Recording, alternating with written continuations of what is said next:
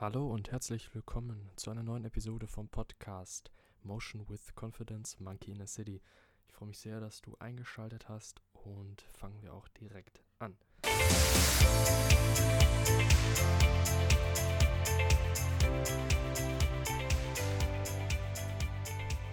Diese Episode ist Teil einer kleinen Reihe und zwar heißt diese Emotionen Wegbereiter des Lebens. Und zwar geht es um die vier Grundemotionen: Wut, Angst, Trauer und Zufriedenheit. Und in der heutigen Folge geht es zunächst um die Wut. Kurz zuvor möchte ich einen kleinen Rahmen bringen und erklären, was genau Emotionen sind, beziehungsweise wer bin ich, der das dir sagt, aus meiner Sicht jedenfalls, beziehungsweise in Anlehnung an einige Experten oder Bücher, die ich mir dazu angeschaut habe und mir aber auch selber da ein Bild gemacht habe und ich würde mich freuen, wenn ich dir meine Gedanken auf diese Weise mitteilen kann. Und zwar haben Emotionen einen einzigen Zweck. Beeinflussung der Denk- und Handlungsausrichtung. Sie wollen nur Aufmerksamkeit erhalten und verstanden werden. Das ganz große Problem, das wir in unserer heutigen Zeit, aber genauso auch durch unsere gesamte Menschheitsgeschichte hindurch beibehalten haben, sind zwei Probleme. Und zwar, Gefühle werden erstens zu oft missverstanden und zweitens zu oft in ihrer destruktiven Art geäußert. Was die destruktive Art genau ist, da komme ich gleich noch mehr drauf zu sprechen. Die Sache ist, diese beiden Probleme kann man auch nicht trennscharf voneinander auseinanderhalten, sondern sind beides miteinander in Wechselwirkungen, weil erstens, sie werden zu oft missverstanden. Das ist einmal das Problem, vor allem ist einmal die Ursache hiervon, ist, dass sie in ihrer destruktiven Art geäußert werden und auch zu Nummer 1 führt, also dass sie zu oft missverstanden werden, da Leute diese destruktive Ausprägung halt äußern und wir denken, das ist dann die Reindefinition, beispielsweise Wut.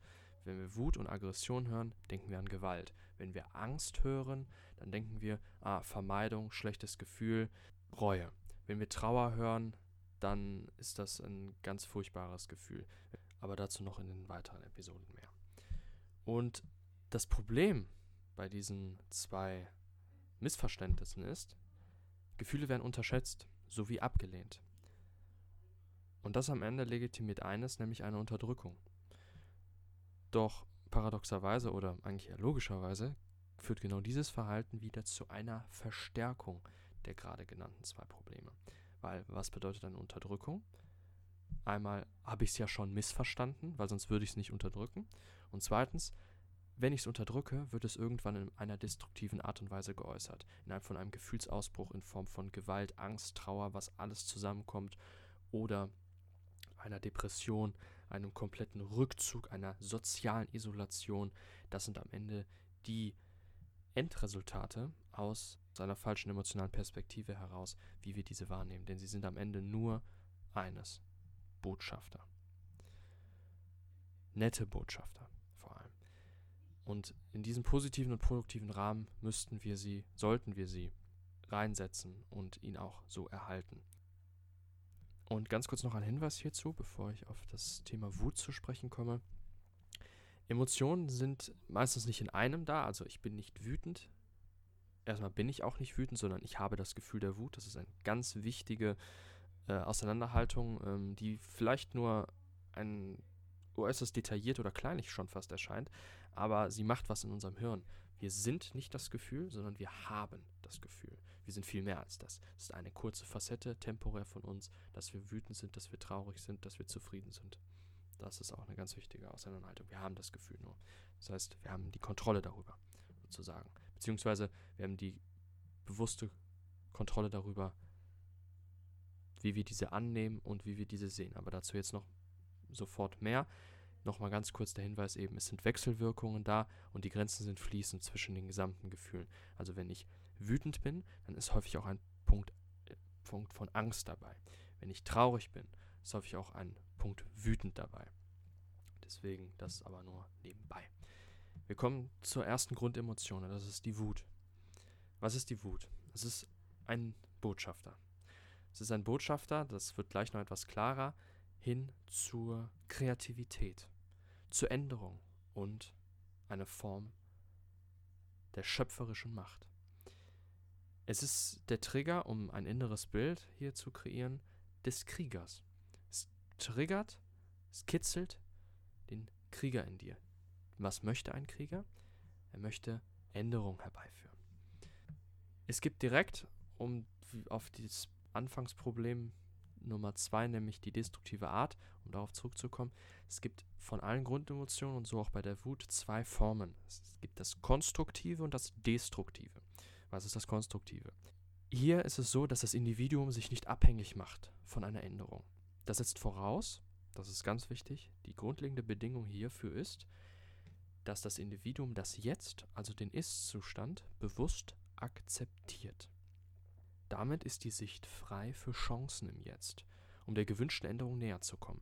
Also ich sehe das Jetzt, wie es vor mir ist, und versuche daraus mir dann meine Opportunities sozusagen, die Möglichkeiten, wen spreche ich an, welche Schritte muss ich gehen, nehme ich die gesamten Facetten des Jetztes, auch wenn es mir nicht gefällt, aber ich akzeptiere es ja, was habe ich für eine Wahl, um eben näher zu kommen an eine Änderung, wo ich hin möchte. Wie gesagt, es ist der Trigger des Kriegers, die Wut. Er möchte Änderungen herbeiführen, er möchte raus aus einem Ist-Zustand hin zu einem Soll. Und jetzt kommt der große Vorteil beim Konstruktiven. Auch wenn es nicht geschieht, wie vorgestellt, ist das kein Grund aufzugeben.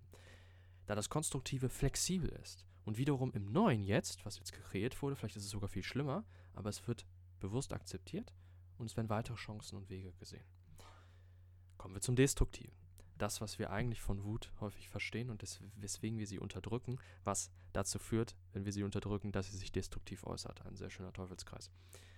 Das Individuum macht sich keine Gedanken zum Jetzt, beziehungsweise lehnt es unbewusst kategorisch ab und macht sich so abhängig von einer Änderung nach seinem Wunsch. Und damit auch zu einer Abhängigkeit von Erfolg, weil der Selbstwert jetzt mit dem Erfolg zusammenhängt. Klassische emotionale Zustände oder Gedanken, die daraus entstehen, sind Starrsinn, Sturheit sowie aber auch ultimativ Depression. Warum Depression? Weil man beschränkt seine Sicht des Ist-Zustandes rein auf das Negative. Weil wir haben ja gesehen, bei der Konstruktiven wird das Ist akzeptiert, beim Destruktiven nicht. Und dann tatsächlich auch führt es paradoxerweise zur Vermeidung des Handelns. Aus Sorge, dass das Angestrebte sowieso nicht erreicht wird. Weil man ja so abhängig ist von dem, was sein soll und nicht flexibel genug ist, auch andere Wege zu sehen. Was nun passiert, ist, die Wut geht natürlich nicht weg, sie wird sogar nur mehr und sie muss sich kanalisieren. Sie kanalisiert sich dann in verschiedene Bereiche, je nach Menschentyp. Und das ist einmal die Gewalt nach außen hin, eine Projektionsfläche auf eine Bevölkerungsgruppe, auf eine politische Meinung, auf eine Sportmannschaft tatsächlich auch in kleiner Form oder auf irgendetwas anderes, auf den Autofahrer, der mich gerade geschnitten hat. Oder auch, das ist genauso häufig, auf sich selbst. Einmal, dass man sich zum Beispiel selbst als unzulänglich sieht und den Druck der unbedingt notwendigen Änderung nicht standhält, die man ja haben will. Oder auch, und das ist ganz toxisch, in psychosomatische Erkrankungen.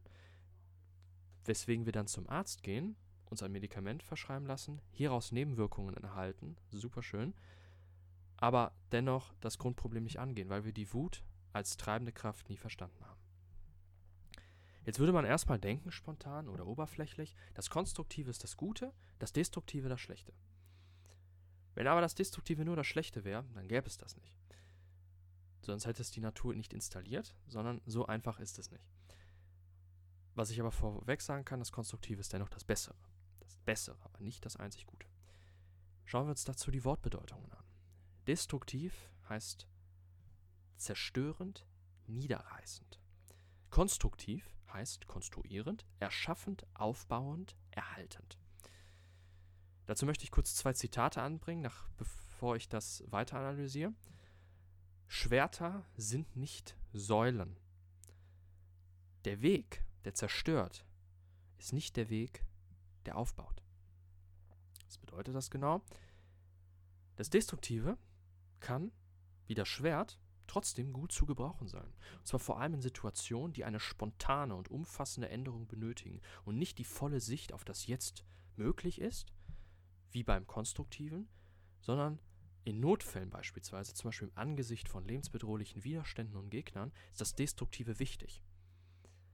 Damit wir schnell handeln können, etwas niederreißen, weil wir in die Ecke gedrängt wurden. Beispielsweise. Das Destruktive ist stark, aber nicht ausdauernd. Da ist der Knackpunkt. Es ist unfassbar, eine unfassbar zerstörerische Kraft. Es kann Dinge niederreißen in einer kürzesten Zeit, wie das Konstruktive es nie könnte. Aber es ist nicht ausdauernd. Und das Problem ist dann, wenn man es zu lange walten lässt und nicht in einen Rahmen setzt, was wir selber können. Wir erinnern uns, wir haben Wut, wir sind nicht die Wut. Dann beginnt wiederum der Niedergang.